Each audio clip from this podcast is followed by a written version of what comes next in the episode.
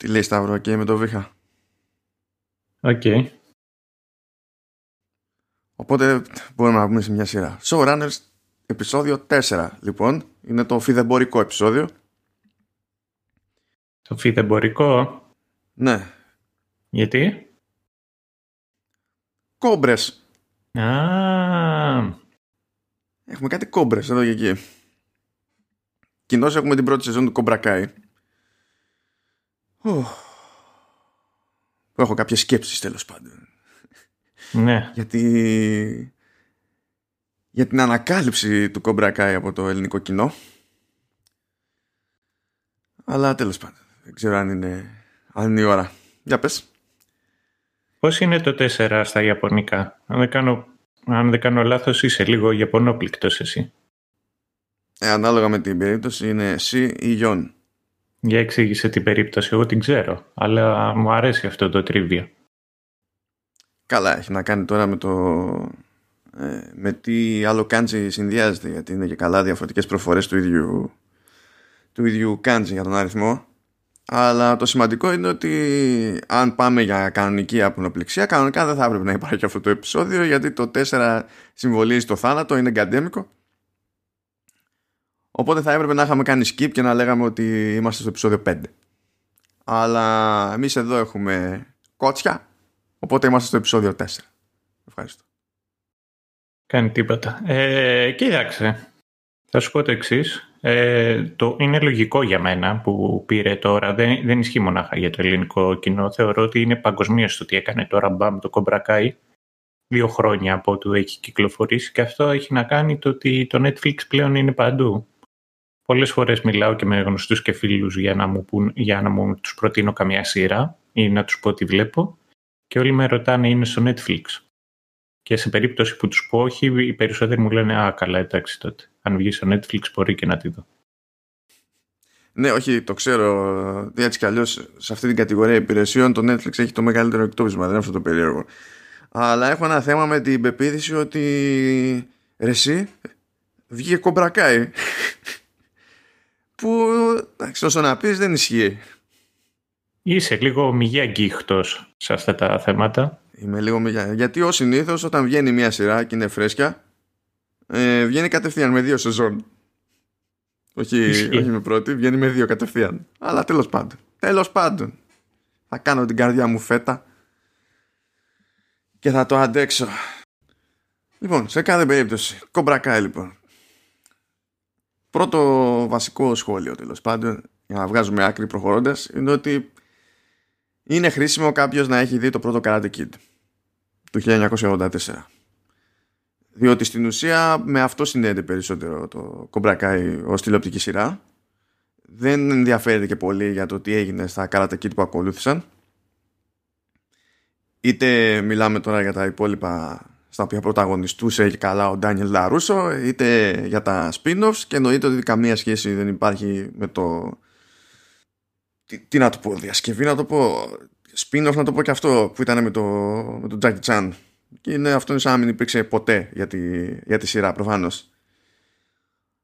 Ε, χρειάζεται λοιπόν, άμα δεν θυμάστε τίποτα από το πρώτο Karate Kid, καλό να το δείτε, διότι η σειρά έχει πάρα πολλά easter eggs, πάρα πολλά references κτλ. που είναι αδύνατο να γίνουν αντιληπτά από κάποιον που δεν έχει δει την πρώτη ταινία.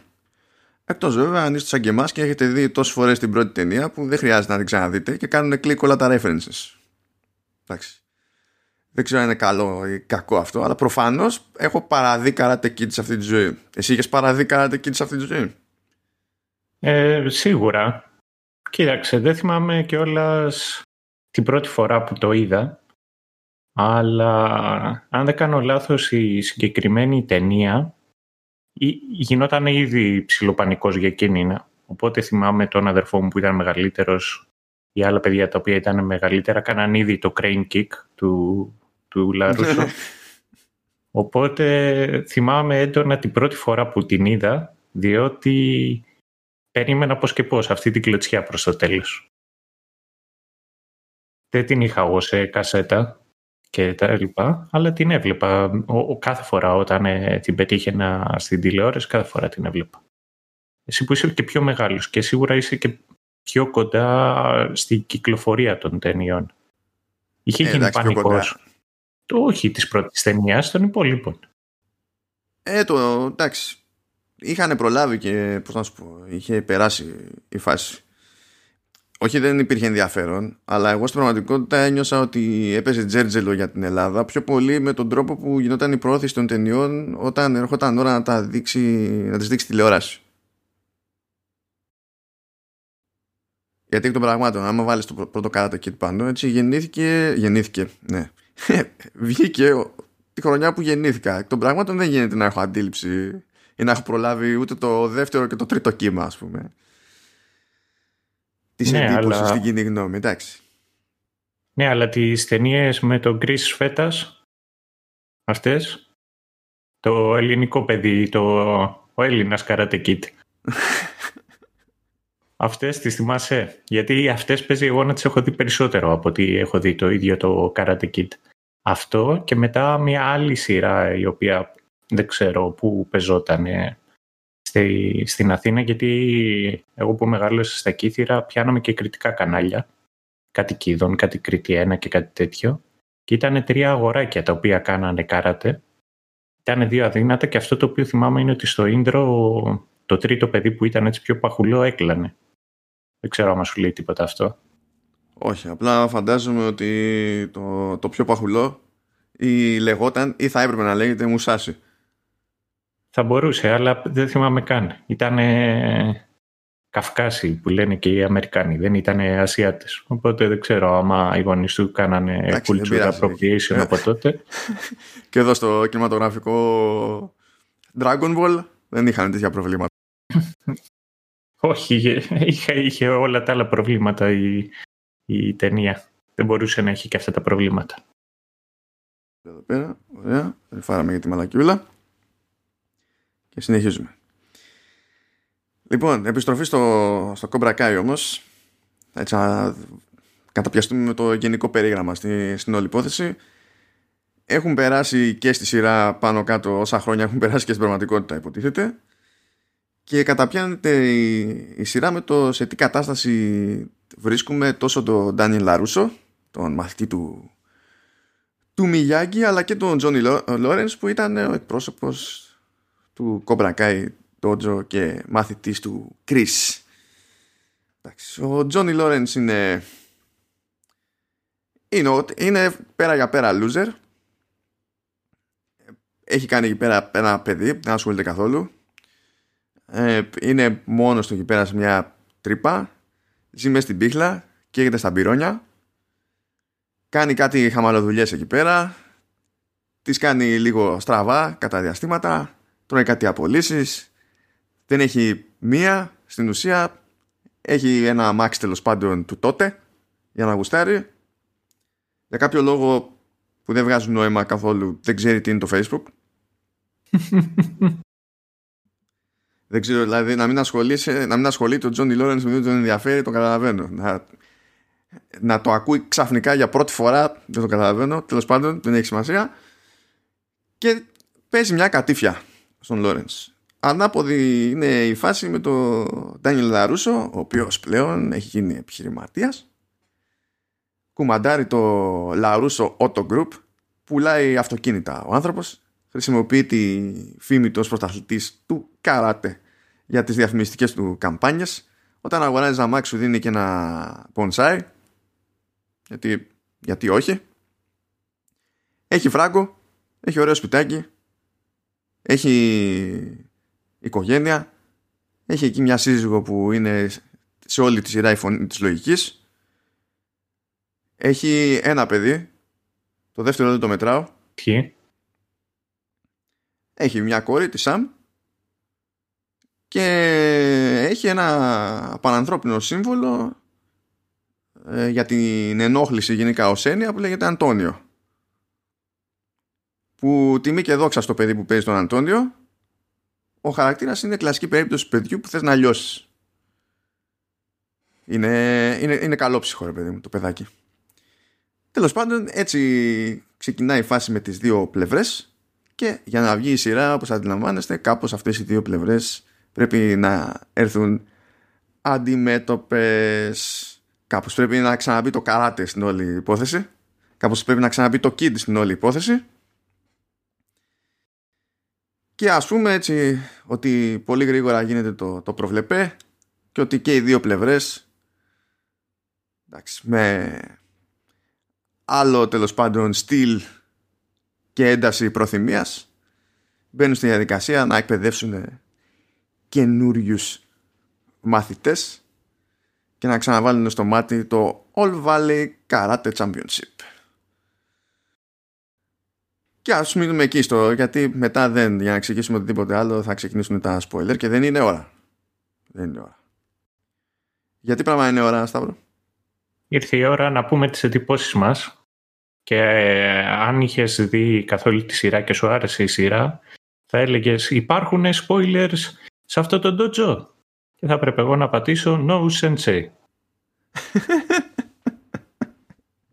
ε, κοίταξε, εμένα μου άρεσε πολύ συγκεκριμένη σειρά. Μου έκανε εκεί κλικ. Η αλήθεια ήταν ότι ήθελα να την δω και από όταν ήταν στο YouTube.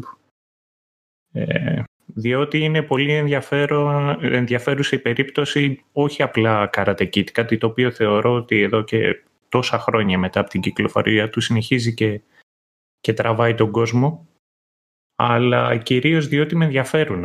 Πολλές φορές reboot παλαιότερων franchises τα οποία έχουν εξαφανιστεί.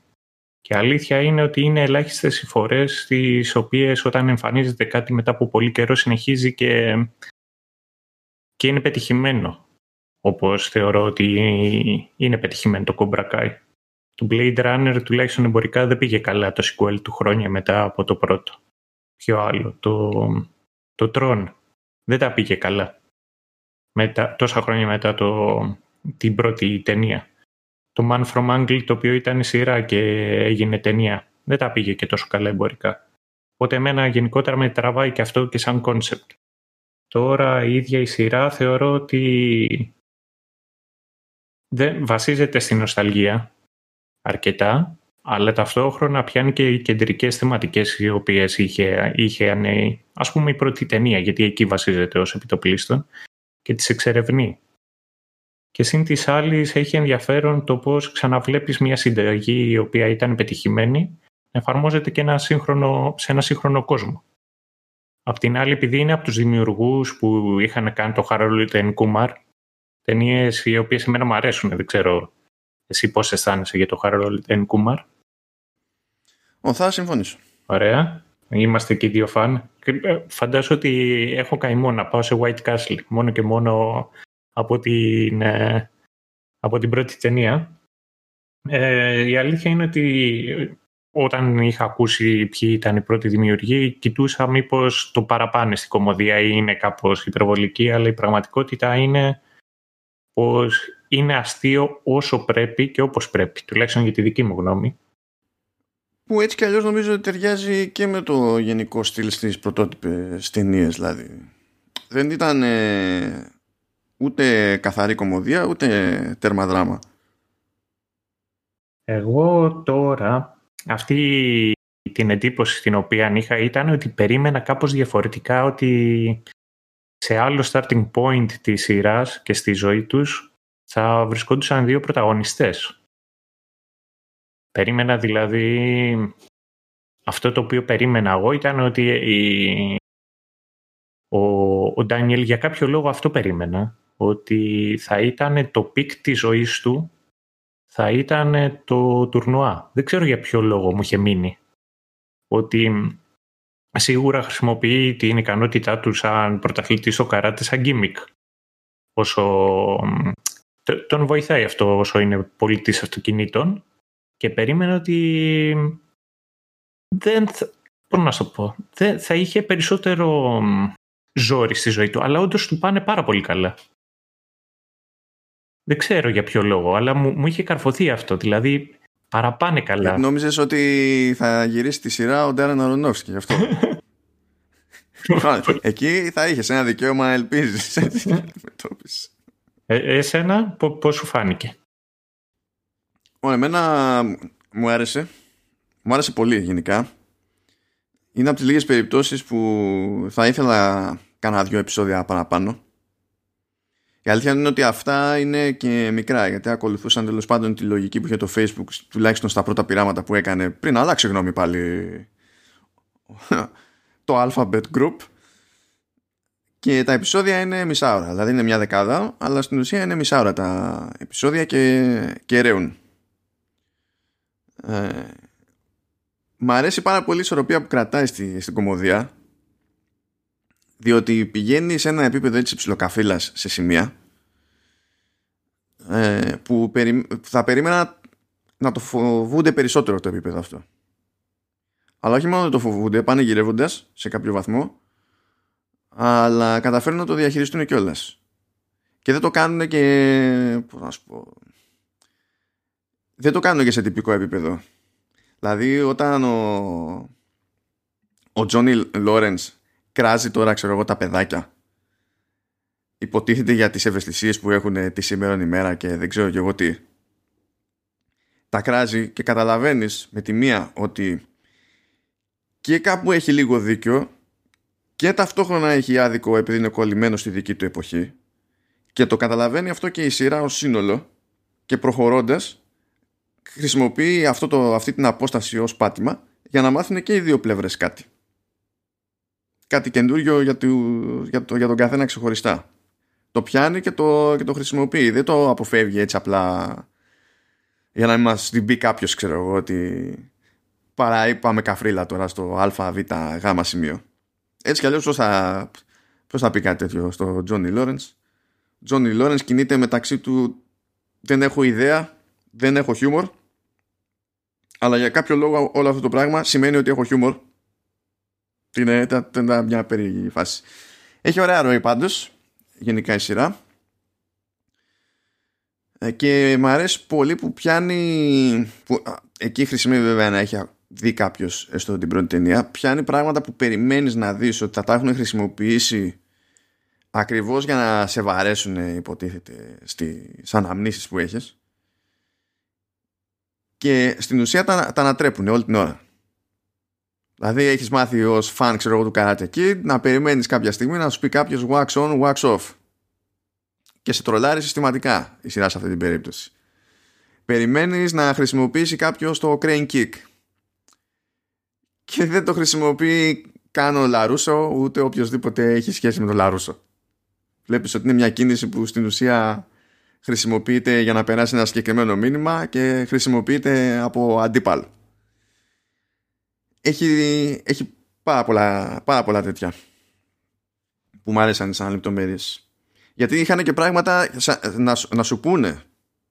Δεν ήταν ότι μπήκαν σε μια λίστα απλά για να γουστάρει αυτός που θα τα πιάσει. Γι' αυτό έχει ένα νόημα παραπάνω νομίζω όποιος μπορεί να κάνει τον κόπο ώστε να είναι προετοιμασμένος και να τα πιάσει να τον κάνει. Δεν έχει και το You're the best around στο soundtrack το οποίο περίμενα. Και αυτό το οποίο εγώ βρίσκω ενδιαφέρον είναι ότι το συγκεκριμένο τραγούδι δεν ήταν original για το Karate Kid. Ήταν για ένα από τα Rocky. Και τελικά το απορρίψανε και πήγανε με το Eye of the Tiger. Συμβαίνουν. Ναι, συμβαίνουν αυτά. ε... Μιας και είπες, mm-hmm. και είπες soundtrack. Καλά, προφανώς έχω βάλει Έχω έτοιμο playlist και θα το βάλω σημείο στο το επεισόδιο και τα λοιπά. OK. Okay. Αλλά τα ακούγα και σε θυμόμουν, ε. Γιατί; Διότι ξέρω ότι έχεις ένα... Λόγω της εποχής σου, ρε παιδί μου, έχεις ένα συγκεκριμένο σκάλωμα με, τα... με την αναβίωση των 80's και συνειδητά το soundtrack ακολουθεί αυτή τη γραμμή τελείως. Τελείως όμως. Και το κάνει, εντάξει, έχει έναν όγκο, δεν είναι τώρα αριστουργήματα εδώ και εκεί, αλλά όταν το πετυχαίνει, το πετυχαίνει απολύτως. Ε, ε, μπορούσα να κλείσω τα μάτια και να είμαι σίγουρος ότι αυτό που έπαιζε μπροστά μου ήταν κάτι από τη δεκαετία του 80 και ταυτόχρονα να είμαι σίγουρος ότι ήταν καλό κάτι από τη δεκαετία του 80. Χωρίς να με απασχολεί δηλαδή τι γίνεται κατά τα άλλα επί της οθόνης. Αλλά εντάξει, δεν θα, δεν θα κουράσω περισσότερο με το, με το soundtrack αυτή τη φορά.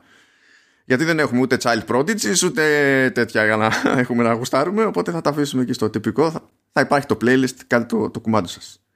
Συνεχάμε, συνεχάμε. Εμένα μου αρέσει πολύ και η, η, λογική του να δούμε μια ιστορία από τον point of view of the villain. Μου αρέσει πολύ αυτό σαν λογική. Και η αλήθεια είναι ότι δεν ήταν ε, και η πρώτη φορά, ειδικά για το Cobra Kai, δηλαδή να δεις την ιστορία από το point of view, από την πλευρά του Τζόνι, ε, η συγκεκριμένη σειρά. Ήταν, για μένα ήταν δύο περιπτώσεις που είχα πετύχει αυτό το πράγμα σαν λογική.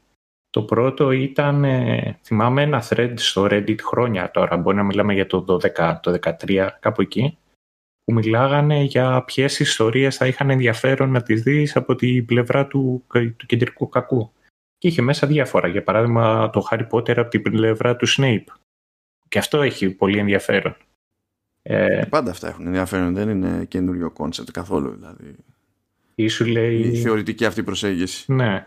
Ή σου λέει από το Tom and Jerry ότι όταν είσαι, τουλάχιστον αυτό ισχύει για μένα, όταν είσαι πιο μικρός, ξέρω εγώ, είσαι μαζί με τον Τζέρι. Λες, ε, ο Τόμ είναι ο, ο κακός της υπόθεσης, αλλά όταν μεγαλώνεις συνειδητοποιείς ότι ο, ο, Τζέρι είναι το σπαστικό εκεί, μικρό αδερφάκι, ανιψάκι, ξαδερφάκι το οποίο σου πάει τα νεύρα. Και... Συνειδητοποίησες εσύ αυτό; Εγώ, ναι, εγώ αυτό συνειδητοποίησα. Εγώ πλέον είμαι με το Τόμ. Δεν ξέρω εσύ. Ε, τέλος Όχι, θα... Δεν θα σχολιάσω. Τι είσαι εσύ; Θέλω να πεις ότι εγώ ήμουν ένας μικρός Τζέρι όταν ήμασταν μικρότεροι. Απλά αναρωτήθηκα ποια μπορεί να είναι η άποψη του, του Νίκου. του αδερφού μου. Ισχύει. Ε, ισχύει. Και τέλος πάντων στο συγκεκριμένο thread είχα δει και για πρώτη φορά ότι ο Τζόνι ήταν ο καλός της υπόθεσης, ήταν το κανονικό Karate Kid και ότι ο Ντάνιελ Ρούσο ήταν ο, ο Μπούλης. Και μέχρι που είδα και όλα σε ένα επεισόδιο του How I Met Your Mother, βασικά αρκετά επεισόδια, που τέλος πάντων είναι το Bachelor Party του Barney και ένα από, ε, μία από τις επιθυμίες του είναι να κάνει και την εμφάνισή του και το Karate Kid. Και οι φίλοι του τέλος πάντων του το, του το οργανώνουν και εμφανίζεται ο Ραλφ Μάτσιο και αρχίζει να ουρλιάζει ο Μπάρνι. No, I hate Ralph Μάτσιο. Και μετά μπαίνει και αρχίζει και, και εξηγεί για ποιο λόγο. Και λέει ότι... για, να, για να συντονίζει το ο, Μιλάμε για τον ηθοποιό που στη, στο franchise είναι ο Ντάνιελ Λαρούσο. Ναι, ναι, ισχύει. Και αρχίζει και μιλάει και λέει ότι ο πρα, πραγματικός πρωταγωνιστής του Karate Kid ήταν ο William Zabka που κάνει το Johnny Lawrence και λέει ο οποίος ήταν ο κορυφαίος μαθητής του Cobra Kai και ότι έχασε τέλος πάντων το πρωτάθλημα από μια φτηνή και μη νόμιμη κλωτσιά και ταυτόχρονα του την μπήκε ο Ντάνιελ και του έφαγε και την κόμμεν.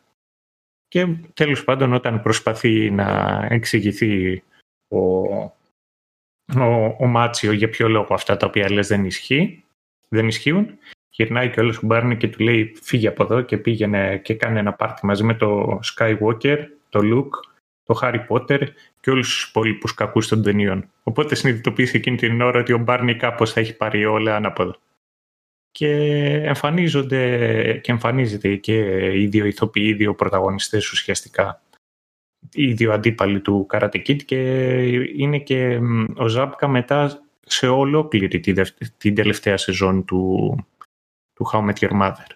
Οπότε γενικότερα ήταν κάτι το οποίο το περίμενα και όταν άκουσα το 18, πριν από το 18 ότι ετοιμάζουν ε, τη σειρά, ομολογώ ότι από τότε ήθελα να τη δω, ασχέτως που και εγώ όπως πολλοί άλλοι την είδα τώρα που εμφανίστηκε στο Netflix. Ήρθε η ώρα για spoilers, λέει; Yes, sensei. λοιπόν, μπαίνουμε στο κομμάτι που θα μιλήσουμε χυμαδιό τώρα για, το, για τα τεκτενόμενα σειρά με μια άλλη ελευθερία, οπότε όποιος δεν την έχει δει, ε, Α φυλαχτεί. Τι, ναι, τι να πω. Δηλαδή, το, μόνο, το βασικό ρεζουμέ από τα μέχρι τώρα στη συζήτηση είναι ότι όποιος δεν την έχει δει, καλό να τη δει. Όποιος την έχει δει, μπορεί να συνεχίσει να μείνει για την υπόλοιπη συζήτηση. Λοιπόν, θέλω να το πιάσουμε από εκεί που τα επειδή έκανες την αναφορά στο How I Met Your Mother, να κάνουμε skip διάφορα άλλα πράγματα στη σειρά τελείως και να πάμε στο ευθέως ανάλογο περιστατικό μέσα στη σειρά.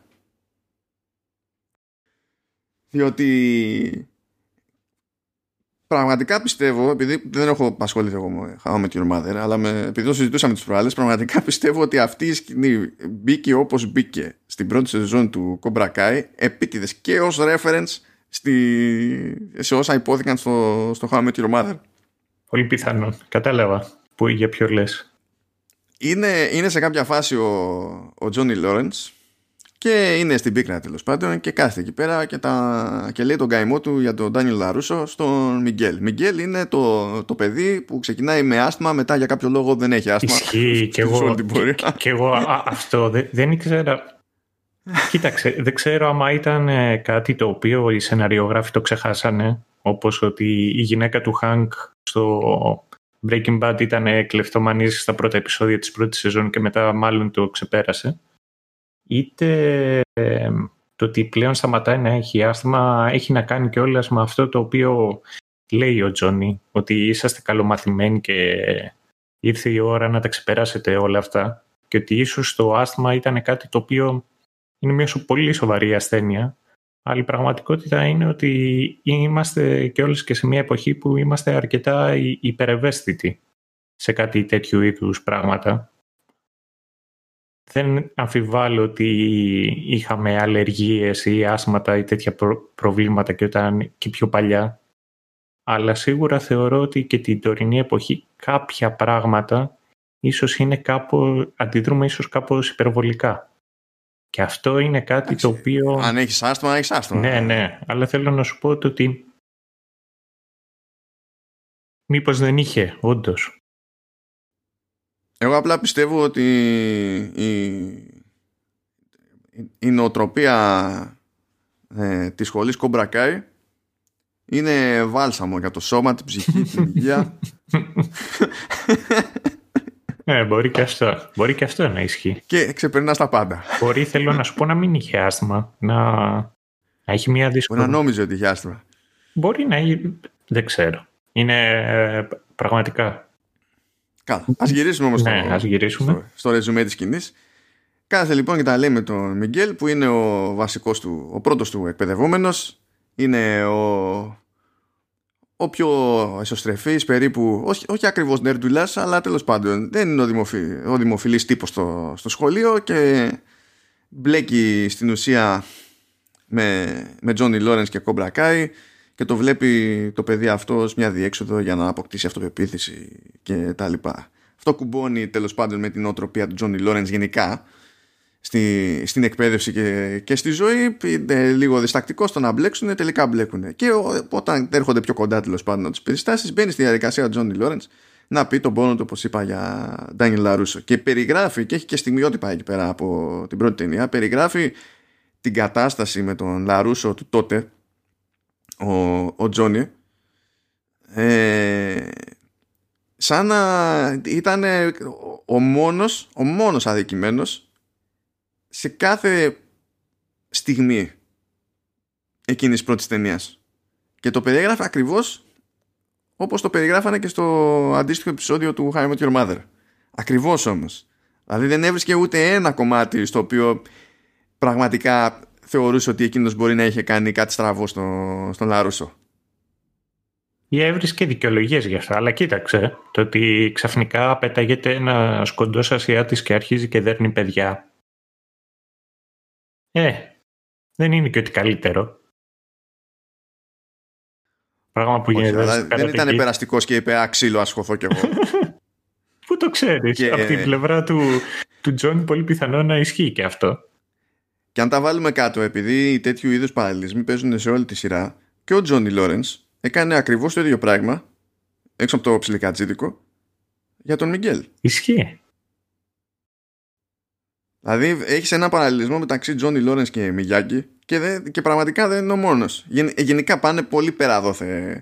Και, ε, στη σειρά προσπαθεί, γίνεται προσπάθεια να αποδοθούν ε, στραβά χαρακτηριστικά όσων ξέραμε για Κόμπρα Κάι στην πλευρά του Λαρούσο του, του Ντάνιελ και αντίστοιχα χαρακτηριστικά που ταυτίζαμε με, τη, με, με την οτροπία του Μιγιάγκη και όσα συνέβησαν από εκείνη τη μεριά αλλά αυτή τη φορά ως θετικά ε, στην πλευρά των, των Κομπρακάι και παίζει επίτηδες έτσι όλη η σειρά για να ξεφύγουμε από τη θεωρία ότι τα πράγματα είναι ξεκάθαρα και είναι όλο άσπρο μαύρο που αυτό συνδέεται βέβαια και με την ιδέα ότι αυτοί οι δύο χαρακτήρες που έχουν την αντιπαλότητα που έχουν που το κρατάνε μανιάτικο από τότε μεταξύ τους είτε, είτε γουστάρουν είτε δεν γουστάρουν και οι ίδιοι έχουν αλλάξει και έχουν οριμάσει σε κάποιο βαθμό. Ακόμη και αν ε, για το μεγαλύτερο μέρος της πρώτης σεζόν ε, είναι και οι δύο ανίκανοι να υποθέσουν ότι μπορεί να έχει συμβεί κάτι ανάλογο και στην, και στην αντίπερα όχθη και αυτό το αλυσφαιρής είναι που, που μου αρέσει πάρα πολύ θέλω να κάνω ένα συμπληρωματικό σχόλιο για το χαρακτήρα, όχι για το χαρακτήρα, και τέλος πάντων, για το Μιγγέλ Ντία, όπως λέγεται στη σειρά. Θέλω να πω το, το πραγματικό όνομα του παιδιού αυτού είναι Τσόλο Μαριδουένια. Αυτό. Ήθελα να το πω αυτό για, για να καταλάβει ο κόσμος γιατί, γιατί για μένα θα είναι πάντα Μιγγέλ. Ναι. Εγώ χαίρομαι που πέτυχες στην, ε, το σωστό τρόπο πώς είναι το pronunciation; Ε, προφορά, προφορά. Όχι, προφορά. Έκανες. Τέλος πάντων, πέτυχες πώς λέγεται σωστά το, το όνομα. Εγώ ε. πραγματικά το διάβαζα και δεν έβγαζα άκρη του πώς μπορείς να, να τον πεις. Τι να πούμε, είναι από τις καλές πάνω κάτω περιπτώσεις των, των παιδιών, γιατί δεν είναι όλα τα παιδιά τώρα στο, στο κρου normal. Αν και εντάξει, το καλύτερο παιδί όλων είναι. είναι ο. Ο Λιπ, Παύλα Χοκ. Παύλα. Το μόνο που δεν θυμάμαι είναι το κανονικό του όνομα μες στη τέτοια έτσι. Ηλάι. Ορίστε. Ηλάι. Νομίζω ότι αυτός ο χαρακτήρας είναι σαν συμπίκνωμα τη, των ταινιών και της σειράς ολόκληρης ταυτόχρονα. Και έχει ε, όλα, τα, όλα τα καλά και όλα τα στραβά όλων των πλευρών με τη μία.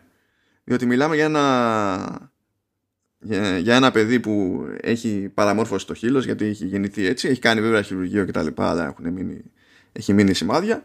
Ε, και στο σχολικό περιβάλλον τα ακούει του, τα χώνουν, τον δουλεύουν και τα λοιπά. Είναι μασεμένος πάρα πολύ, δεν αντιδρά τα καταπίνει όλα. Έχει ένα φίλο εκεί πέρα του Δημήτρη, ο οποίος είναι υποτίθεται ο πιο intellectual nerd και ταυτόχρονα ο πιο εκτός πραγματικότητας όπως προκύπτει παρακάτω αλλά δεν έχει συγκλονιστική σημασία δεν είναι πολύ σημαντικός χαρακτήρας στην τελική ο Ιλάι όμως παρότι δηλαδή τα ακούει όπως τα ακούει τον ψήνει εκεί πέρα και ο Μιγγέλ του στείλει έλα κόμπρακάι θα ασχοληθείς με καράτε θα γίνεις άλλος άνθρωπος θα αισθανθείς καλύτερα με την πάρτι σου και δεν θα στην παίρνει κανένας και τέτοια. Και ένας τόσο εσωστρεφής χαρακτήρας όντως εμφανίζεται για να σκάσει ο Τζόνι Λόρενς και να αρχίσει να τον δουλεύει για το, για το χείλος. Και να φωνάζει λιπ. Όπου τσιτώνει το παιδί δεν την παλεύει, δεν, δεν αντιδρά βέβαια σηκώνεται και φεύγει λες εντάξει προβλέψιμο γιατί του την έμπαινε δηλαδή ήρθε να μάθει καράτε και τα ακούει όπως τα άκουγε στο σχολείο ας πούμε. Okay. Και μετά εμφανίζεται ξαφνικά με μοϊκάνα μπλε, ε, τεράστιο τατού στην πλάτη, με ένα γεράκι και λέει πλέον είμαι Hawk. Δεν είμαι ο Λιπ, ούτε ο Eli. Είμαι Hawk. Και από εκείνο το σημείο και έπειτα ενστερνίζεται χωρίς σκέψη οτιδήποτε έχει να μεταφέρει σε επίπεδο νοοτροπίας ο Τζόνι Λόρενς και είναι ο απόλυτος κάφρος. Είναι έτοιμος να ξεκινήσει καυγά. Είναι έτοιμος να ενοχλήσει το οποιονδήποτε χωρίς να υπάρχει κανένας λόγος είναι ο τύπος που θα καταλήξει να είναι κατά μία έννοια καθρέφτης του παλιού Τζον Λόρενς που καταλήγουμε στο τουρνουά στο τέλος και είναι εκείνος που δίνει πόνο με αντικανονικά χτυπήματα και τελικά αποκλείεται από αυτό.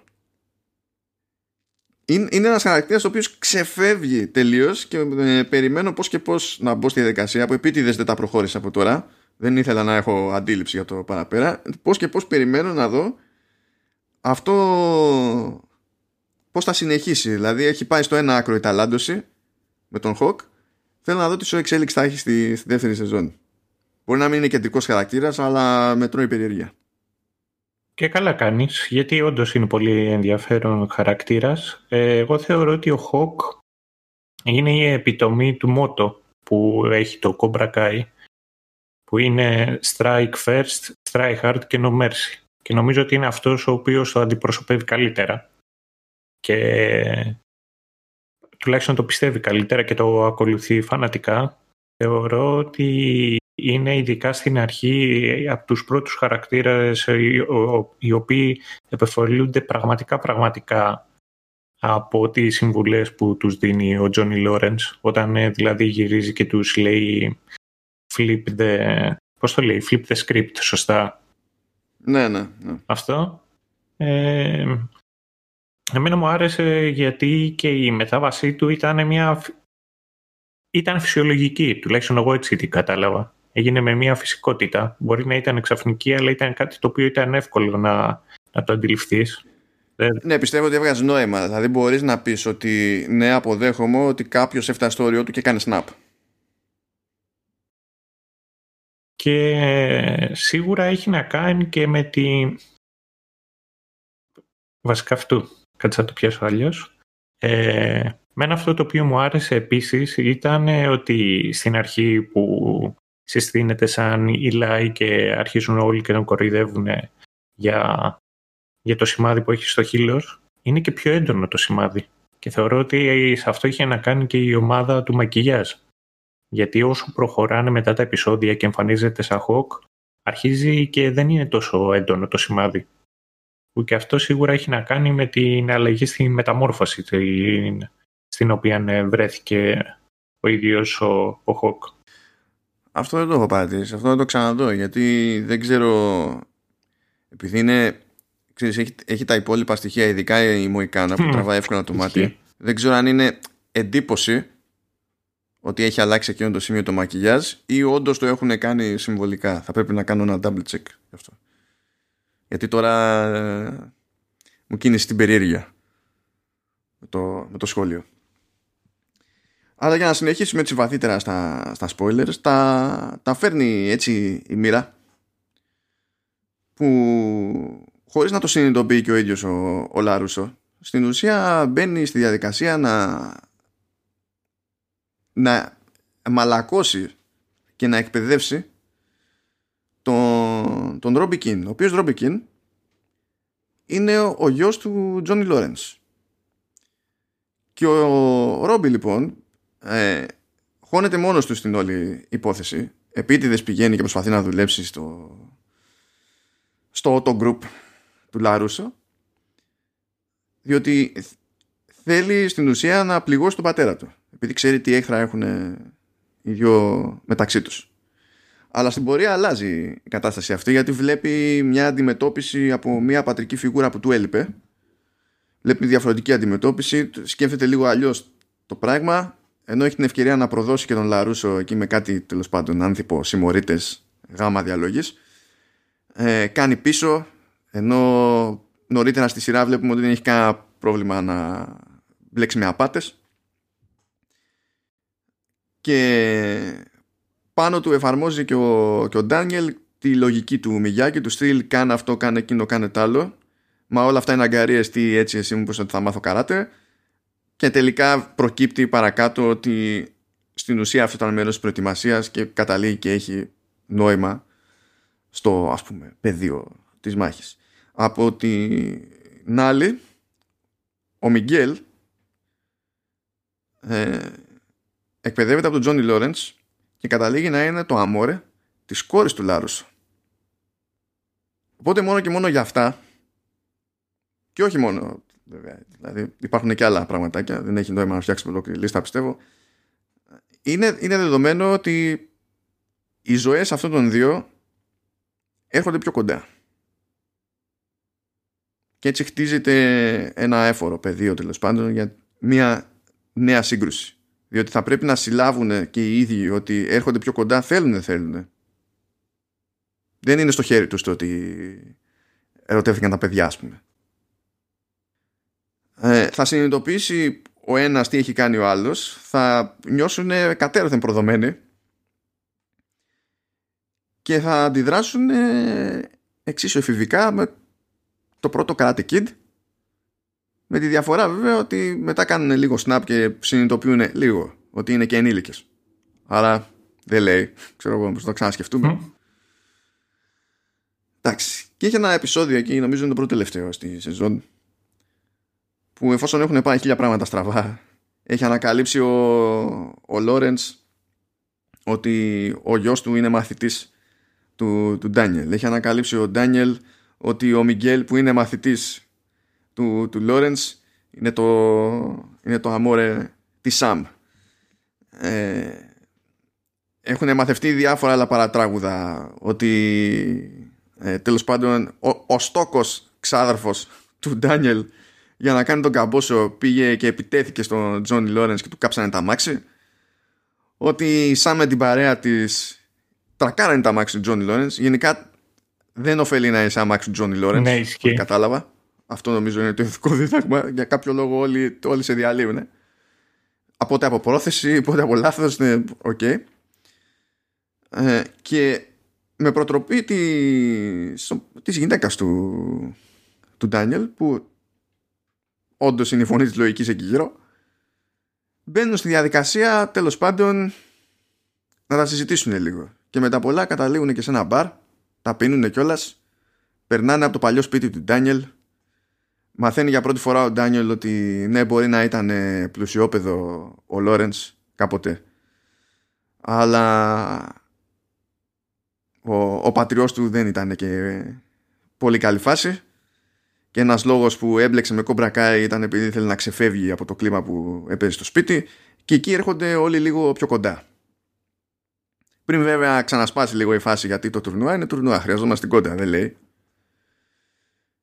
Αλλά όλο αυτό το, το πράγμα νομίζω το, όλη αυτή την πορεία τη χειρίζεται αρκετά ωραία η σειρά. Μια μικρή διαφωνία έχω μόνο με την πορεία του Ρόμπι. Όχι επειδή δεν βγάζει νόημα, αλλά επειδή νομίζω ότι η δική του μεταστροφή γίνεται λίγο παράλογα γρήγορα. Είναι ο λόγος για τον οποίο θα ήθελα ένα-δύο επεισόδια παραπάνω.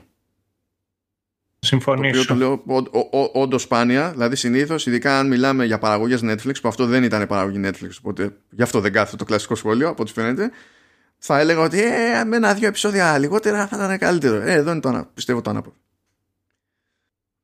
Τώρα στο, στο τουρνουά, εντάξει, κλασικά, γίνεται εκεί πέρα έχει, έχει τα brackets, προχωράνε τα πράγματα, είναι λίγο πορωμένοι οι γονείς με τα, με τα παιδιά τους. Είναι εκεί πέρα η Επιτροπάρα που είναι πολύ περήφανη που έκανε τον τάπι τα μπλε. Όλα έτσι αυτά τα, τα ωραία. Και φυσικά γίνονται πράγματα και στο τέλος, δηλαδή στο τελικό καταλήγει ο Μιγγέλ με, το, με τον Ρόμπι. Είναι σημαντικός αυτός ο τελικός ε, με τρόπο που δεν ήταν σημαντικός ο τελικός του, της ταινίας από την άποψη ότι έχει σημασία περισσότερο το μετά τον τελικό παρά το ποιος νίκησε. Ο Μιγγέλ όσο πάει και ξεφεύγει έρχεται και αυτός πιο κοντά στην πρωτότυπη τέλος πάντων εκδοχή της νοοτροπίας Κομπρακάι και κάνει αυτό που είχε κάνει και ο Τζόνι Λόρενς για να κερδίσει που δεν του βγήκε τότε αλλά τέλος πάντων ε, εκμεταλλεύεται τον τραυματισμό του, του Ρόμπι από τον Χοκ. Σημαντική στιγμή είναι ότι όταν το παρατηρεί αυτό ο Τζόνι προσπαθεί να μαζέψει τον Μιγγέλ και του λέει κάτι που είναι, πηγαίνει κόντρα σε ό,τι έχει πει στους μαθητές του σε όλη τη, τη σεζόν και του λέει ότι το, το ξέρω ότι είπα ότι πρέπει να νικήσουμε πάση θυσία αλλά όχι έτσι και ο Μιγγέλ τον γράφει και πηγαίνει και κερδίζει έτσι Οπότε πάνω εκεί που καταφέρνει ο Λόρενς κάτι που ήθελε πάντα να καταφέρει, να κερδίσει, όχι μαχόμενος ο ίδιος, αλλά τέλος πάντων σε αυτή την περίπτωση ως δάσκαλος. Του βγαίνει πικρό. Και την ώρα που μαζεύονται οι μαθητές του για να ζητοκραυγάσουν, για να τον ευχαριστήσουν κτλ. Εκείνος κάνει κίνηση για να πάει προς τον Ρόμπι. Και τον κρατάνε οι μαθητές του πίσω, γιατί οι μαθητές του δεν έχουν ιδέα τι προσπαθεί να κάνει εκείνη την ώρα ο, ο, ο Τζόνι. Τελικά βέβαια θα τα πει λίγο με τον Ρόμπι έτσι στα, στα γρήγορα. Ε, και ο Ρόμπι φαίνεται σε πρώτη φάση να δείχνει μια κατανόηση ότι αντιλαμβάνεται ότι ο Τζόνι μετανιώνει πράγμα στον οποίο τον βοήθησε και ο Ντάνιελ διότι σε μια ανάπαυλα ενώ είχε το περιθώριο να να θάψει τον Τζόνι έκανε ακριβώς το ανάποδο και λέει χαρακτηριστικά κιόλας ότι δεν είναι κακός άνθρωπος ο Τζόνι είχε, είχε, είχε κακό δάσκαλο και είχε το χειρότερο δάσκαλο αναφερόμενος στο, στον Κρίς που ξέρουμε από τις, από τις ταινίες. Και αυτό δημιουργεί έτσι μια ενδιαφέρουσα δυναμική που προφανώς και θα, εξερευ... θα εξερευνάτε τέλος πάνω στο... στη δεύτερη σεζόν αλλά θα έρθει η ώρα να ασχοληθούμε με τη, με τη δεύτερη σεζόν. Και α... αυτές τέ, τέτοιες λεπτομέρειες που κρατάνε κάποιες ισορροπίες ε, νομίζω ότι κάνουν τη σειρά να σταθεί καλύτερα από ό,τι μπορεί να σταθεί ακόμα και η πρωτότυπη ταινία. Θα συμφωνήσω με αυτό το σχόλιο. Θεωρώ ότι έχει να κάνει πάρα πολύ με, το, με την ιδεολογία που υπήρχε στα 80's όπου υπήρχε η εξής αντίληψη τουλάχιστον τότε στις ταινίες με το καλό και το κακό το οποίο ήταν υπήρχαν μονάχα δύο όψεις. Ή κάποιος ήταν καλός, είτε κάποιος ήταν κακός. Σε πάρα πολλές ταινίες. Ή κάποιος ήταν Τσακ Ναι, ισχύει. Εντάξει. Αυτός πάντα είναι η, η εξαίρεση σε οποιοδήποτε κανόνα. Ενώ το Karate Kid η ταινία δεν ήταν. Δεν, δεν έπασχε τόσο πολύ με το συγκεκριμένο θέμα. Ε, η αλήθεια ήταν ότι ήταν στημένη με αυτόν τον τρόπο ώστε να σε κάνει να συμπαθήσεις με τον, ε, τον Daniel και να μισήσεις τον Johnny. Και πιάνει τώρα το Cobra Kai αυτή τη λογική και βυθίζεται ακόμα πιο βαθιά στο, στο μιχλιασμένο τοπίο, το τι είναι ηθική και το τι όχι. Και εκεί εξερευνά πάρα πολλά πράγματα και, και βλέπεις ότι υπάρχουν παραπάνω από δύο όψεις. Ότι τις περισσότερες φορές τα πράγματα είναι περισσότερο γκρίζα. Επίσης νομίζω ότι η σειρά ασχολείται πάρα πολύ και το, το τι είναι bully το τι είναι ένας bully τέλος πάντων, γιατί είναι το bullying γενικότερα. Και το πώς θα το αντιμετωπίζεις αυτό. Και η αλήθεια είναι ότι όλοι τους μισούμε αυτούς τους ανθρώπους. Δεν νομίζω ότι υπάρχει κάποιος ο οποίος συμπαθεί τους μπουλίδες. Να το χρησιμοποιώ έτσι αυτό τον όρο. Ναι, έτσι θα το χρησιμοποιώ. Θα λέω μπουλίδες από εδώ και πέρα όταν α, αναφέρομαι στους μπουλείς. Και έχει να κάνει με, με, με το εξής. Είναι ότι ξεκινάει ο Μικέλ με παρόμοιο τρόπο με τον οποίο ξεκινάει και ο Ντάνιελ. Όταν ήταν και αυτός μικρότερος. Με την έννοια το ότι καλά πέρα από το κλασικό ότι και για τους δύο οι sensei τους στην αρχή δεν θέλανε να τους εκπαιδεύσουν αλλά μετά μπαίνουν σε μια άλλη φάση όπου τους ενοχωρούν κάποιοι μπουλίδες τέλος πάντων και αυτό το οποίο θέλουν είναι να να τους κερδίσουν και να τους δώσουν μια γεύση από from the same medicine που λένε. Και εν αντιθέσει με τον Ντάνιελ, ο Μιγγέλ το καταφέρνει και αποκτάει το, το σεβασμό από τους μπουλιδές του. Απ' την άλλη, ο, ο Ντάνιελ γνώρισε το, το Μιγιάγκη και έμαθε με τη φιλοσοφία του Μιγιάγκη και κερδίζοντας τον Τζόνι, αυτό το οποίο κέρδισε ήταν κιόλας και ο σεβασμός του Τζόνι. Ιδιαίτερα από όταν μετά είδε και το πραγματικό χαρακτήρα του Κρίς. Ε, και για μένα αυτό το οποίο έχει πάρα πολύ μεγάλη σημασία είναι ουσιαστικά τα δύο, τα δύο πράγματα. Τα, οι δύο, και, αυτά τα δύο βασικά πράγματα, οι δύο βασικές ιδέες. Το ένα είναι η φιλοσοφία η οποία χρειάζεται για να καταλάβεις την οτροπία που έχουν οι άνθρωποι και το δεύτερο έχει να κάνει είναι ότι αν η απόλυτη δύναμη ε, διαφθείρει απόλυτα. Γιατί βλέπουμε, τουλάχιστον κατά τη διάρκεια της σειράς, είναι το ότι δεν τελειώνει εκεί ο Μιγγέλ. όταν κερδίζει τους μπουλίδες του. Ότι αρχίζει και αυτός και οι υπόλοιποι κομπρακάοι να κάνουν bullying. Γίνονται ακριβώς αυτό το οποίο μισούσανε. Αυτό... Ναι, που είναι το κλασικό. Μες στο μυαλό τους το έχουν δικαιολογημένο με το σκεπτικό ότι τα έχουμε φάει τόσο καιρό που τα έχουμε φάει. Οπότε θα ανταποδώσουμε για να ρεφάρουμε. Που ακόμα και σε αυτό το στάδιο μπορείς να δείξεις μια κατανόηση τέλος πάντων. Αλλά μετά βλέπεις ότι αρχίζουν και συνεχίζουν απλά για να συνεχίζουν. Ναι, και αυτό έχει να κάνει πολλές φορές διότι ο καταπιεσμένος γίνεται μετά στο τέλος αυτός ο οποίος καταπιέζει μόνο και μόνο επειδή συγκεντρώνεται στους ανθρώπους, σε αυτούς οι οποίοι του κάνουν κακό και όχι στη φιλοσοφία πίσω από αυτούς. Κάτι που ο Ντάνιελ το κατάφερε αυτό να το μάθει από το Μιγιάκη και μετά το δίδαξε και αυτός με τη σειρά του στο Ρόμπι. Το ότι δεν υπάρχει κακός μαθητής, μονάχα κακοί, κακοί δάσκαλοι. Και εκεί θεωρώ ότι το πηγαίνει πάρα πολύ καλά η σειρά και στα δείχνει αυτό, σου δείχνει το ταξίδι αυτό το, το χαρακτήρα. Νομίζω ότι έτσι τιμητικά πρέπει να πούμε και έστω μια κουβέντα για, τη, για την Αΐσα η οποία Αΐσα ξεκινά κολλητή τη Σαμ ε, έχει παραπάνω κιλά το κορίτσι και τρώει δούλεμα για αυτό το πράγμα και τσιτώνει με την Σαμ γιατί η Σαμ προσπαθεί να είναι με... να γίνει πιο δημοφιλής να είναι με τα πιο δημοφιλή κορίτσια του σχολείου κτλ. Και, και καταλήγει και πάνω κάτω αποφεύγει στην ουσία τη... τα πολλά πολλά με, τη... με την Άισα. Είδε και απόειδε, έφαγε δούλεμα εκεί πέρα, ακόμα και σε social media η Άισα τσιτώνει και καταλήγει να είναι η, η δεύτερη προστίκη στο, δηλαδή μετά τον Μιγγέλ στο Cobra Kai, Dojo. Και έχω να θυμάμαι δύο στιγμές από την Αΐσα.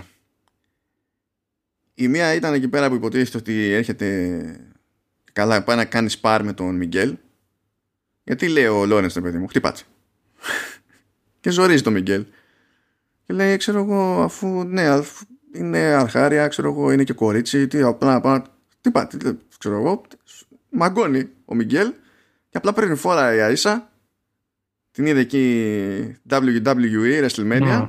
παπ και τον, και τον σαπίζει κάτω, κατευθείαν έτσι όπως ήταν.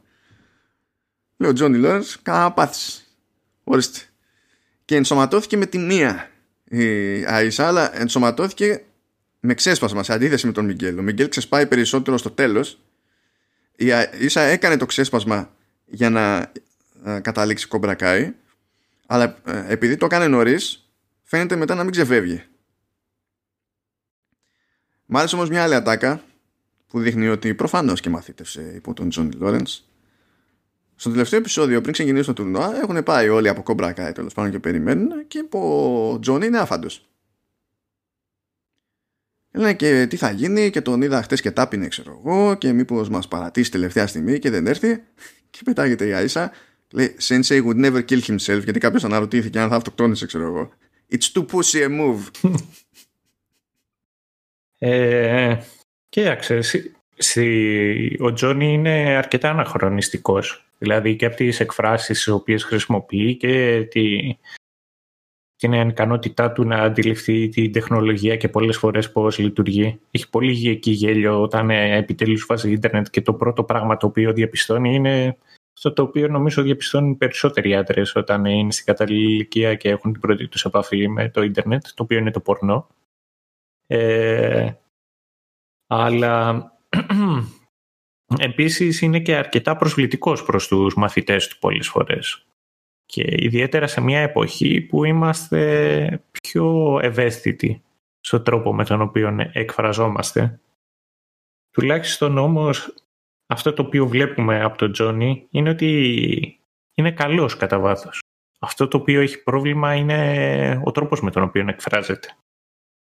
Και μπορεί να φαίνεται σαν μπουλής, αλλά πολλές φορές αυτό βγαίνει επειδή και αυτός δέχτηκε bullying και από το θετό του πατέρα και από τον Κρίς μετά. Και βλέπουμε πολλές φορές τον κύκλο της βίας οι οποίες υπάρχουν, οι, οι, οι οποίες είναι υπαρκτές σε τέτοιες περιπτώσεις. Γίνεσαι μπούλης μετά από τη στιγμή που έχεις δεχτεί και εσύ το bullying. Και... Ναι, ως αντίδραση. Ναι, ως αντίδραση. Και, και εκεί έχει να κάνει και όλας... Ε, εγώ την άλλη μεγάλη διαφορά την οποία παρατήρησα τουλάχιστον μεταξύ της φιλοσοφίας του Μιγιάγκη και της φιλοσοφίας του, του Κομπρακάη έχει να κάνει ότι το Κομπρακάη έχει τρία μότο αλλά δεν έχει δεν μπαίνει στη διαδικασία να το εξηγήσει. Νομίζω ότι πολλές φορές και ο ίδιος ο Τζόνι δεν το αντιλαμβάνεται σωστά εξηγεί κάποια στιγμή στους μαθητές του ότι πρέπει να χτυπάτε πρώτοι διότι δεν είναι τίποτα δίκαιο στην πραγματική ζωή και όλοι θα προσπαθούν να σας τη φέρουν και πρέπει να χτυπάτε δυνατά γιατί θα, σας, θα κοιτάξει ο κόσμος να σας κρατήσει κάτω και και και και. Αλλά φαίνεται ότι και ο ίδιος έχει την αδυναμία να, να αντιληφθεί αυτούς τους ίδιους κανόνες. Εν αντιθέσει με το Μιγιαγκίτο που έχει ουσιαστικά δύο κανόνες. Που ο πρώτος είναι karate is for defense only και ο δεύτερος κανόνας είναι ε, take to heart ε, rule number one. Αλλά έχει βάθος, έχει φιλοσοφία, έχει αντίληψη. Μπορεί και το, περνάει φυσικά. Και γι' αυτό μου κάνει πολύ περισσότερο εντύπωση η διαδρομή η οποία έχει ο Ντάνιελ και ο τρόπος με τον οποίο εξελίσσεται. Εν αντιθέσει με το, ο Ντάνιελ αυτού, ο Τζόνι. Εν αντιθέσει με, ναι, εν αντιθέσει με τον Ντάνιελ, ο οποίος βλέπεις ότι πολλέ, Παρά είναι καλός. Εγώ τον συμπαθώ τον Ντάνιελ. Καθ' όλη τη διάρκεια τη, της σειράς. Παρ' όλα αυτά... Ταυτόχρονα, ταυτόχρονα βέβαια δείχνει ώρες ώρες και να... Αυτό ακριβώς. Αλαζονία, παιδί μου. Γιατί έχει συνηθίσει σε μια κατάσταση πλέον που θεωρεί και εκείνος, όπως συμβαίνει γενικά στο, στον άνθρωπο, ότι είναι κάτι πλέον αυτή η κατάσταση στην οποία βρίσκεται που θα του τη χρωστάει για πάντα η ζωή. Γιατί είναι the norm. Και δεν πρέπει να φύγουμε από το The Norm. Ήταν σημαντικό το ότι δείχνανε λίγο και, δηλαδή και τον Daniel να είναι off. Διότι αλλιώς και θα ήταν πάλι λίγο περίεργο. Θα πήγες από τη μια για ένα, και καλά έναν άγγελο που δεν θα λειτουργούσε, ρε παιδί μου, ώστε να οριοθετηθεί καλύτερα, ας πούμε, και η αλλαγή στον Τζόνι, τουλάχιστον έτσι ναι, συμφωνώ. Και κοίταξε, πολλές φορές ε, εγώ εκεί που παραδεχόμουν πραγματικά τον Ντάνιελ ήταν ο τρόπος με τον οποίο πολλές φορές συμπεριφερόταν στους άλλους παρά τις επιλογές τις οποίες έπαιρνε ο ίδιος για τον εαυτό του. Ε, και σίγουρα και εκείνος κάνει bullying. Εκεί δηλαδή που προσπαθεί να ανεβάσει τη τιμή στο νίκη το οποίο πληρώνει ο Τζόνι για το, το Dojo, για το Cobra Kai. Ναι, η κόντρα που πηγαίνει επειδή είναι μέλος επιτροπής του πρωταθλήματος και καλά για να α, μην γίνει unban το, το Cobra Kai Dojo. Επειδή κρατάει υποτίθεται μπαν από το 1984 ναι, είναι, έπαιξε, έπαιξε άτιμα. Όταν τον πόνεσε το προσωπικό δηλαδή έπαιξε άτιμα κι αυτός. Που δεν γίνεται, δηλαδή είναι αναγκαίο για να κατανοήσει ε, πόσο εφικτό είναι και για κάποιον άλλον να λειτουργήσει άτιμα ακόμα και αν δεν, έχει, δεν το κάνει συνειδητά ή δεν έχει πρόθεση να κάνει ζημιά στον άλλον. Ξέρεις τι μου άρεσε πολύ; Μου άρεσαν εμένα οι χορογραφίες πολύ.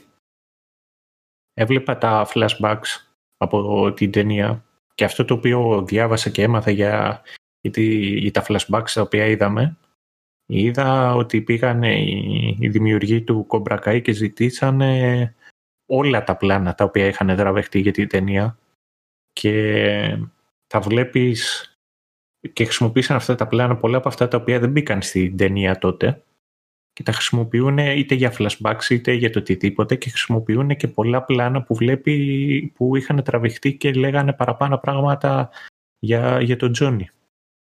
Και τα χρησιμοποιούν αυτή τη φορά στη σειρά. Αλλά επειδή και από τα flashbacks και από την ταινία την οποία θυμάμαι εγώ, δεν ήταν και τόσο εντυπωσιακή η χορογραφία. Τουλάχιστον στις σκηνές μάχης.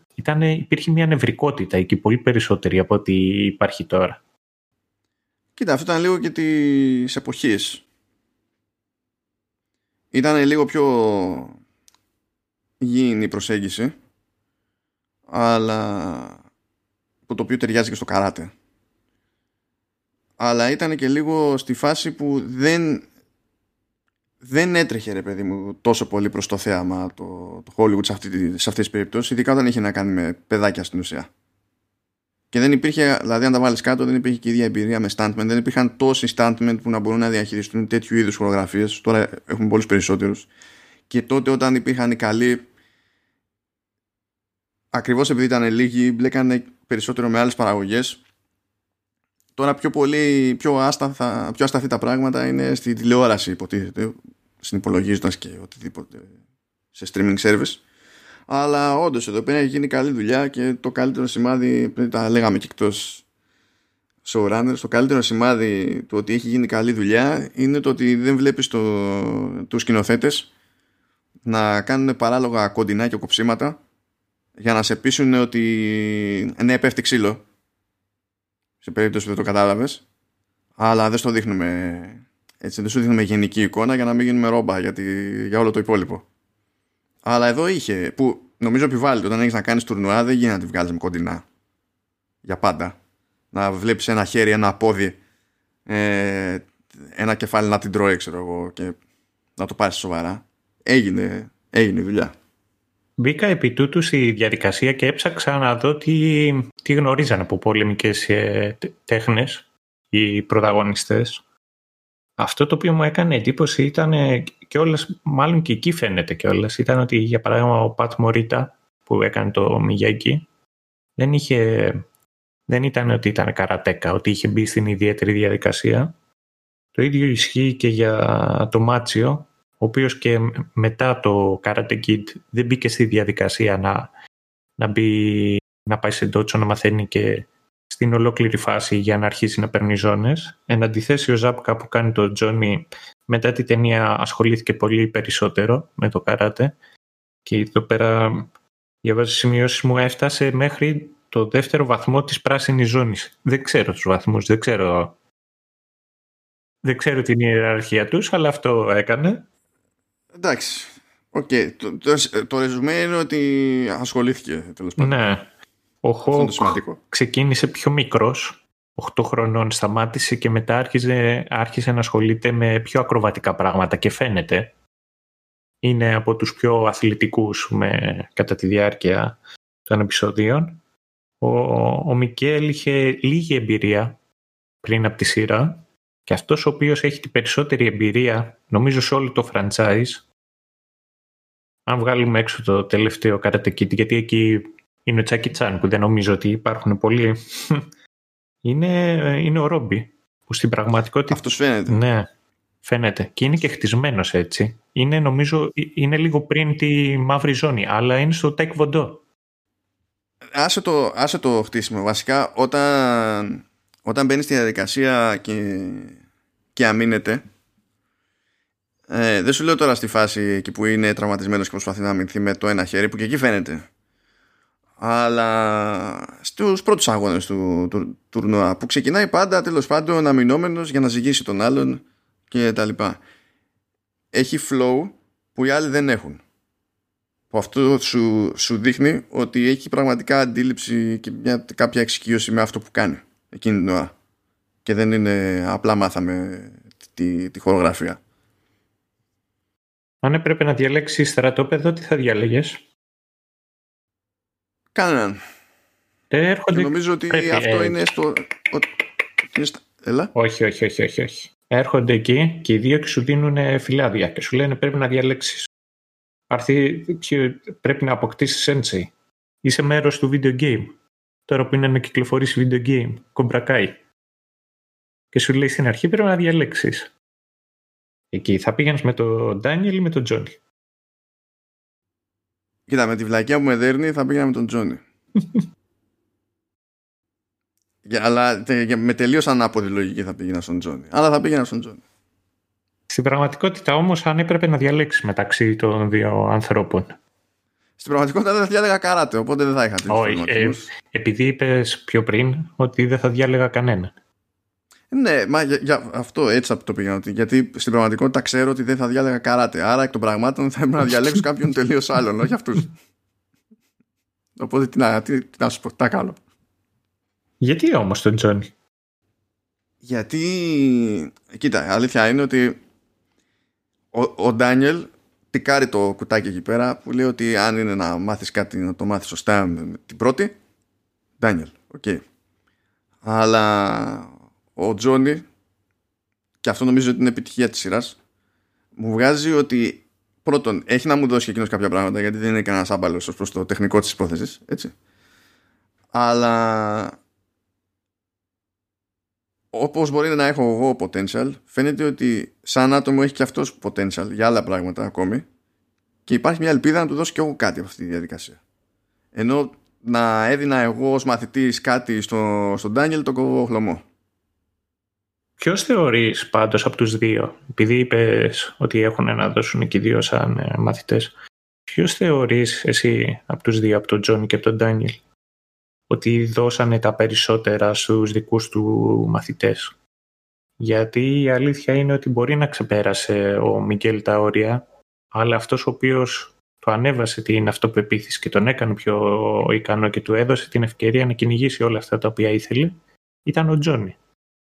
Απ' την άλλη ο Ρόμπι μπορεί βάσει των επεισοδίων και τα λοιπά να μην ε, τη διάρκεια τους να μην είχαμε αρκετό χρόνο για να δούμε ολόκληρο το turning point του και πώς έφτασε τέλος πάντων στη, να κάνει τον κύκλο τον οποίο έκανε. Ξεκινάει έτσι αναλυτήριος.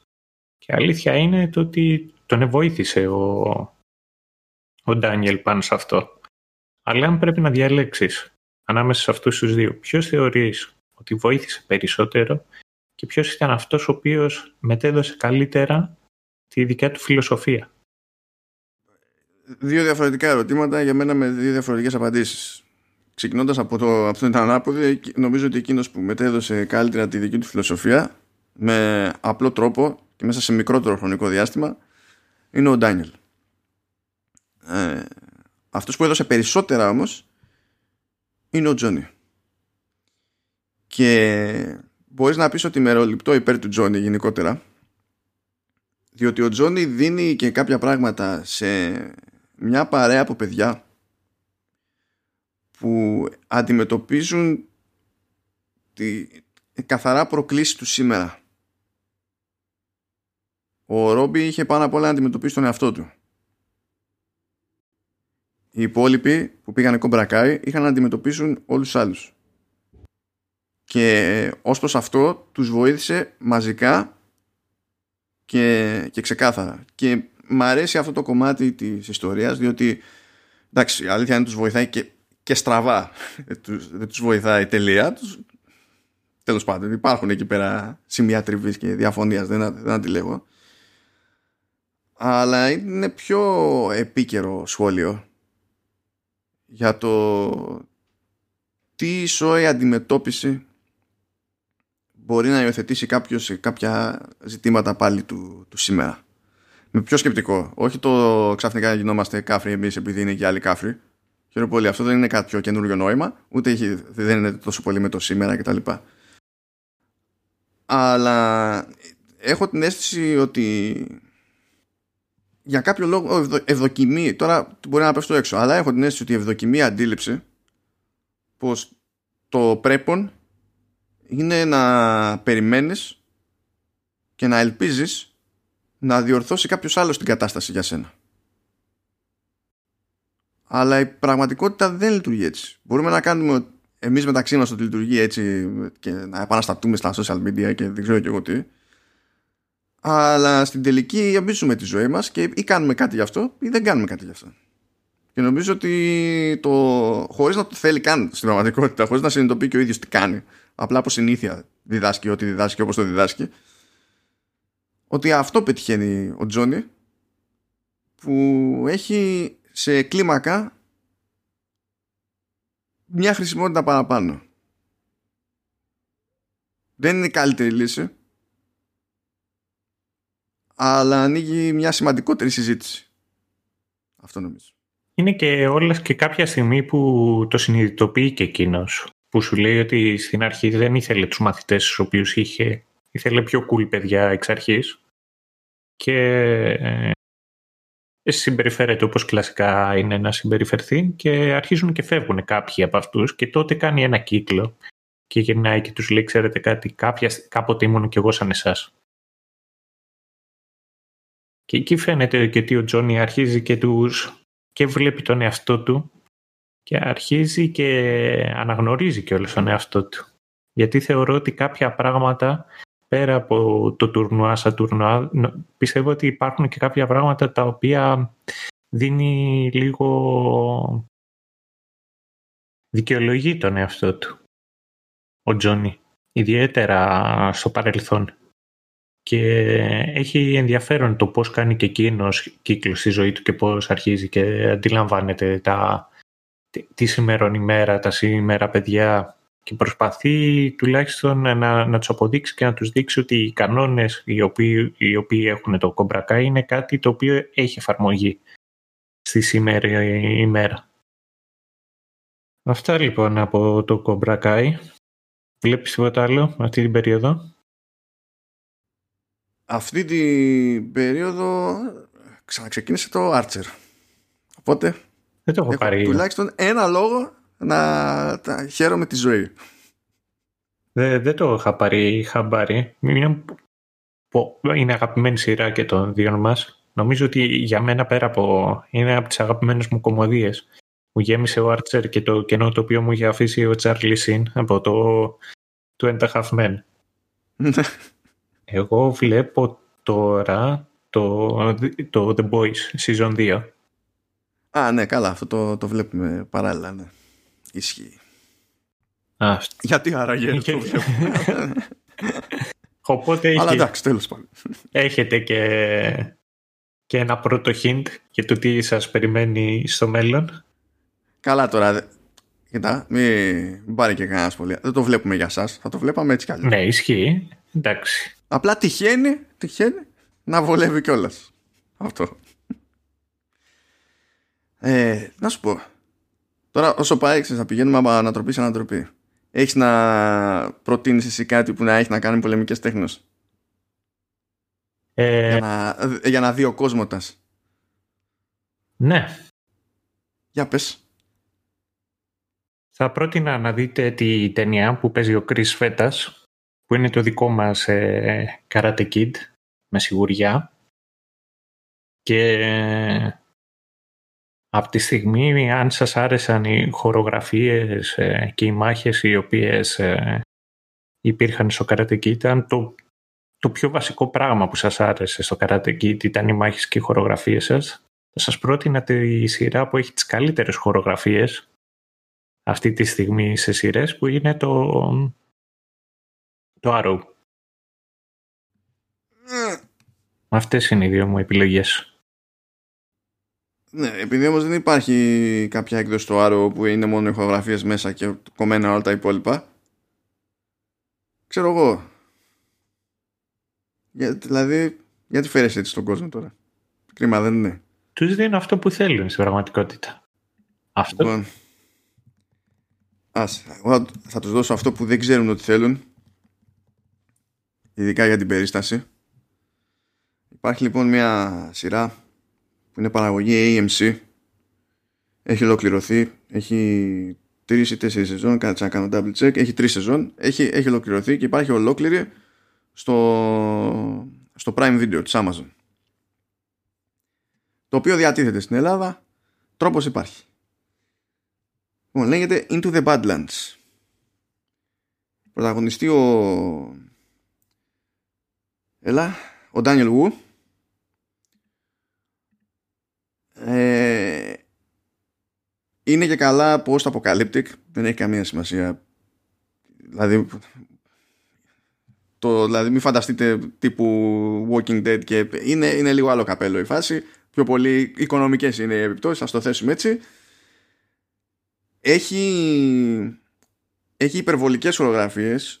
Έχει χορογραφίες που είναι, είναι stunts δεν είναι ότι απλά κάποιος καταφέρνει και το εκτελεί αυτό το πράγμα. Παίζουν και practical effects και τέτοια πράγματα από πίσω. Αλλά είναι πολύ καλοδουλεμένες. Έχουν επίση τις χορογραφίες τους και γι' αυτό είναι και καλογυρισμένες. παίζει ένα επίπεδο σάχλας, παίζει όμως ένα και πολύ καλό επίπεδο αισθητικής γενικότερα σε σκηνογραφία, ξέρω εγώ, κοστούμια και δεν συμμαζεύεται και κάνει πράξη και μία από τις πιο άκυρες ιδέες όλων των εποχών, Σταύρο. Για να ακούσω. Κάνει ε, αντιμετωπίζει ως martial artist τον Nick Frost. Θυμάσαι ποιος είναι ο Nick Frost? Όχι. Ωραία. Όποιος έχει ασχοληθεί με Cornetto Trilogy. Ξέρεις τι είναι το Cornetto Trilogy? Τη Άλτζιτα δεν είναι. Ή Είχε Trilogy... Τα Κορνέτο, τα παγωτά τη Άλτζιτα, δεν λες; Ναι, ήταν Άλτζιτα. Λοιπόν, Cornetto Trilogy είναι η κινηματογραφική τριλογία του Edgar Wright που αποτελείται από Son of the Dead, Hot Fuzz και The World's End όπου σε αυτές τις ταινίες πρωταγωνιστούσαν στάντα Simon Pegg και Nick Frost. Ο Nick Frost είναι το εύσωμο το αγόρι ο ζωγραφιάς κατάλαβα, με, τη, με κατάλαβα. χαρακτηριστικά φοβερή οδοντοστοιχεία που δεν ξέρεις. Δηλαδή είναι αγγλική και ταυτόχρονα έχει φτιαχτεί για άλλο μέγεθος κρανίου. Είναι ένα, ένας συνδυασμός περίεργος εκεί πέρα. Αυτό, αυτό το τρελό αγόρι είναι martial artist στο Into the Badlands. Όχι από την πρώτη σεζόν αλλά δεν γίνεται και νομίζω το ξέρουν όλοι οι εμπλεκόμενοι σε αυτή την παραγωγή. Δεν γίνεται να ξεκινήσεις σκηνή μάχης με τον Nick Frost και να μην είναι χιουμοριστική.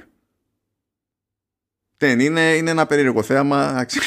Για μένα αξίζει να το, να το δείτε. Πολύ περίεργη φάση. Into the Badlands, είπες, ε; Into the Badlands, ναι. Μου την έχουν προτείνει. Ξέρεις ποιο είναι το χειρότερο πράγμα απ' όλα; Είναι ότι θα μου, θα μου πιάσει κάποιος κουβέντα για μια σειρά. Και είναι δύο τα, οι δύο πιθανότητες. Η μία είναι θα μου πει. Ε, θα αρχίσει να μου μιλάει για μια σειρά θεωρώντας ότι την έχω δει που πολλές φορές δεν... θα ξεκινήσει με spoiler ξέρω εγώ. Ή με spoilers ή θεωρώντας ότι, πώς να σου πω, ότι θα συμφωνήσω μαζί του γιατί συνήθως κάθονται και μου λένε πω πω είδα αυτή την καταπληκτική σειρά και μου άρεσε ε, γενικότερα με αυτόν τον τρόπο. Το, ο δεύτερος πιο συχνός τρόπος με τον οποίο με προσεγγίζουν και για μένα είναι ο χειρότερος έρχονται, μου λένε δες αυτό τους ρωτάω γιατί τι είναι αυτό; Και μου λένε δες το δες το το, το οποίο δεν, πολλές φορές μένω στο ότι σε ένα τίτλο. Οπότε ναι, μου έχουν πει στο Into the Badlands, αλλά ποτέ δεν μου είπανε περί τίνος πρόκειται.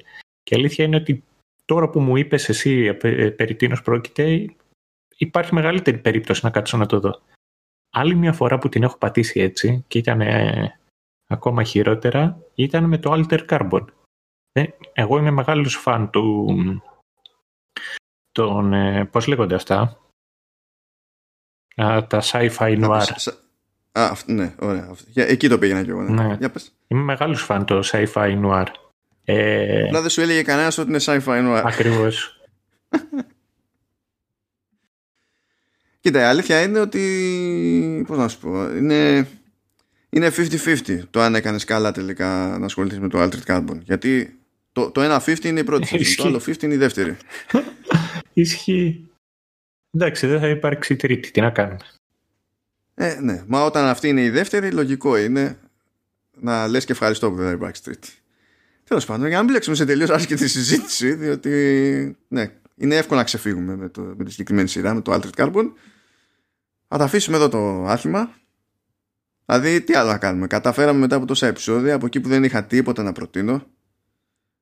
Όχι απλά να καταφέρω να προτείνω, αλλά να ξεκινήσω κι εγώ το αλυσβερίσι για τις προτάσεις. Κάτι, κάτι θα πάει στραβά προχωρώντας. Δηλαδή θα το ξανακαταφέρω του χρόνου, ξέρω.